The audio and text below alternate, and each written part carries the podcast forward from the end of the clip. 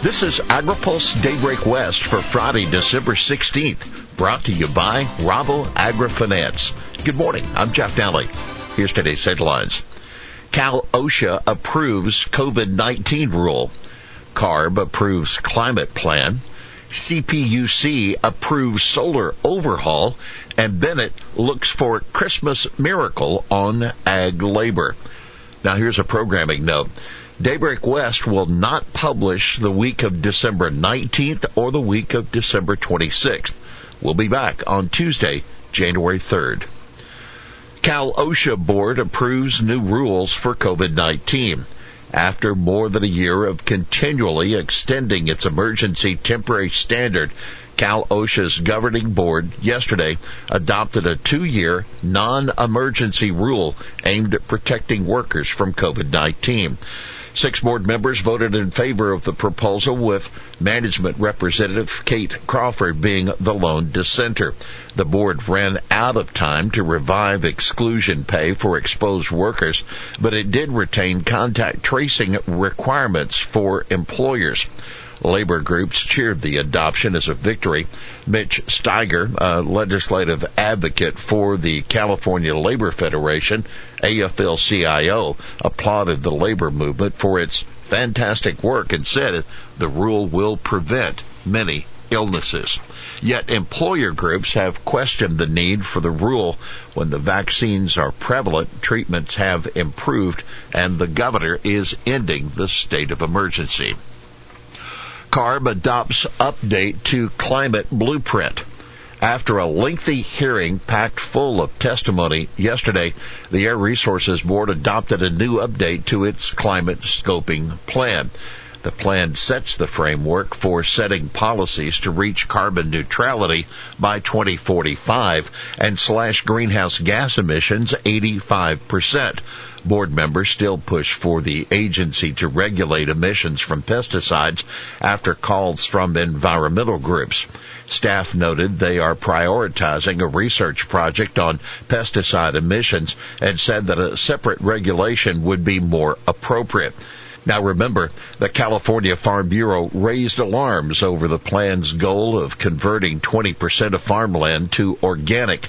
The California Cattlemen's Association, meanwhile, was concerned over the plan promoting feed additives to reduce enteric emissions while also encouraging plant-based meat alternatives. And on that note, yet another agency held a lengthy regulatory hearing yesterday as well the California Public Utilities Commission unanimously approved a plan to overhaul net metering regulations. It dropped a tax on home solar systems and significantly lowered the amount utilities pay homeowners for powering the grid. The contentious battle over solar subsidies drew concerns the plan could lead to higher utility rates and less payoff for farmers. We'll have more AgriPulse Daybreak West after this. When you work with Rabo AgriFinance, you get the global knowledge and financial strength of one of the world's largest and most innovative food and ag lenders. Tools essential to realizing your aspirations.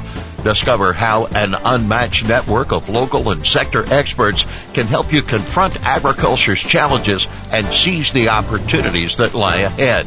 Learn more and contact us at www.raboag.com. Creating value, connecting vision. Rabo AgriFinance. Welcome back to AgriPulse Daybreak West. Bennet's Hail Mary on ag labor reform. Senator Michael Bennet, a Colorado Democrat, says it would take a Christmas miracle to get a bill passed at this point to reform the H-2A visa program and provide a path to legal status for domestic farm workers. In an interview for this week's AgriPulse Newsmakers, Bennet expressed frustration with the Senate Republicans for not negotiating a compromise version of the House-passed Farm Workforce Modernization Act. I need some Republican colleagues to step up and help get this done, he said.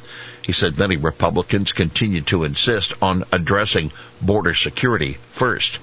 Bennet was joined at a Capitol Hill news conference yesterday by several farm groups, and that included the National Council of Farmer Cooperatives, where he announced his new FWMA companion legislation. The bill includes some changes that would provide lower H2A rates than the House bill. Newsmakers will be available later today at agripulse.com. Now from California, Western growers and the California Fresh Fruit Association applauded the bill alongside the International Fresh Produce Association. You can read our full report at agripulse.com. Vilsack threatens USMCA dispute over Mexico's GM corn decree. Agriculture Secretary Tom Vilsack is looking for a new proposal from Mexico to change its looming presidential decree on barring genetically modified corn. Vilsack told reporters yesterday the Biden administration is prepared to challenge the decree uh, through the U.S. Mexico Canada agreement in if Mexico doesn't back down. Vilsack's comments came just ahead of a meeting today with Mexican Foreign Secretary Marcelo Ebrard and other officials from that country. Vilsack said he hopes to see Mexico adhere to the rules of USMCA, but the alternative is, quote, a process in which we trigger the dispute resolution process of the USMCA. You can read our full report at agripulse.com. Diesel fuel prices continue to fall. The price of diesel fuel dropped 21.3 cents in the past week, the largest such decline since 2008. The price now sits at 4.75 a gallon, though it remains 11.5% higher than the same week last year. That's according to the USDA's grain transportation report. Now take note, prices have dropped 25.6 cents to 4.65 a gallon in the Midwest. That's the lowest price in the grain producing region since March 7. USDA opens application process for new REAP funding. The Department of Agriculture is awarding $285 million in guaranteed loans and grants under the Rural Energy for America program and launching a new round of REAP assistance using money from the Inflation Reduction Act. REAP funds renewable energy and energy efficiency for farms and rural businesses. More than 75% of the annual grant and loans provided by REAP in recent years has gone towards solar projects. The latest round of awards includes nearly 245 million in guaranteed loans and just over 40 million in grants. The grantees include Meadow Ridge Farms, it's a poultry operation in Pennsylvania. It's getting $98,500 to install a 187 kilowatt solar energy system. The project is expected to save the farm $17,000 in energy costs. The farm produces eggs for flu vaccine production. USDA is offering $300 million in REAP loans and grants in the next round. Some 250 million will be funded out for REAP. NASDA has plans for nearly a million dollars in ag promotional funds. USDA's Emerging Markets Program funds ag promotion and research in countries showing good potential to be markets for U.S. farm goods. And the National Association of State Departments of Agriculture has big plans on how to use a $925,000 mark it is just awarded by the USDA's Foreign Agriculture Service. NASDA says it will focus its efforts on Southeast Asia and Africa, two regions of the world generally regarded as the biggest areas for growth for U.S. ag exports. NASDA members understand how important it is to spread the message about the value and quality of U.S. products and the benefits of innovation around the world.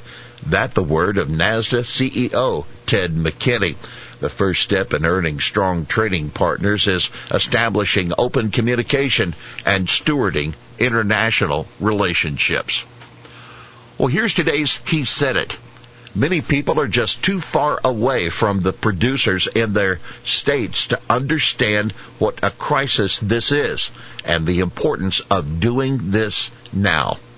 That's Senator Michael Bennet, the Colorado Democrat, on the difficulty of getting Senate colleagues to negotiate a deal on ag labor reforms. Well, that's Daybreak West for this Friday, December 16th. Brought to you by Rabo AgriFinance. For the latest news out of Washington, D.C., visit agripulse.com. For AgriPulse Daybreak West, I'm Jeff Nalley.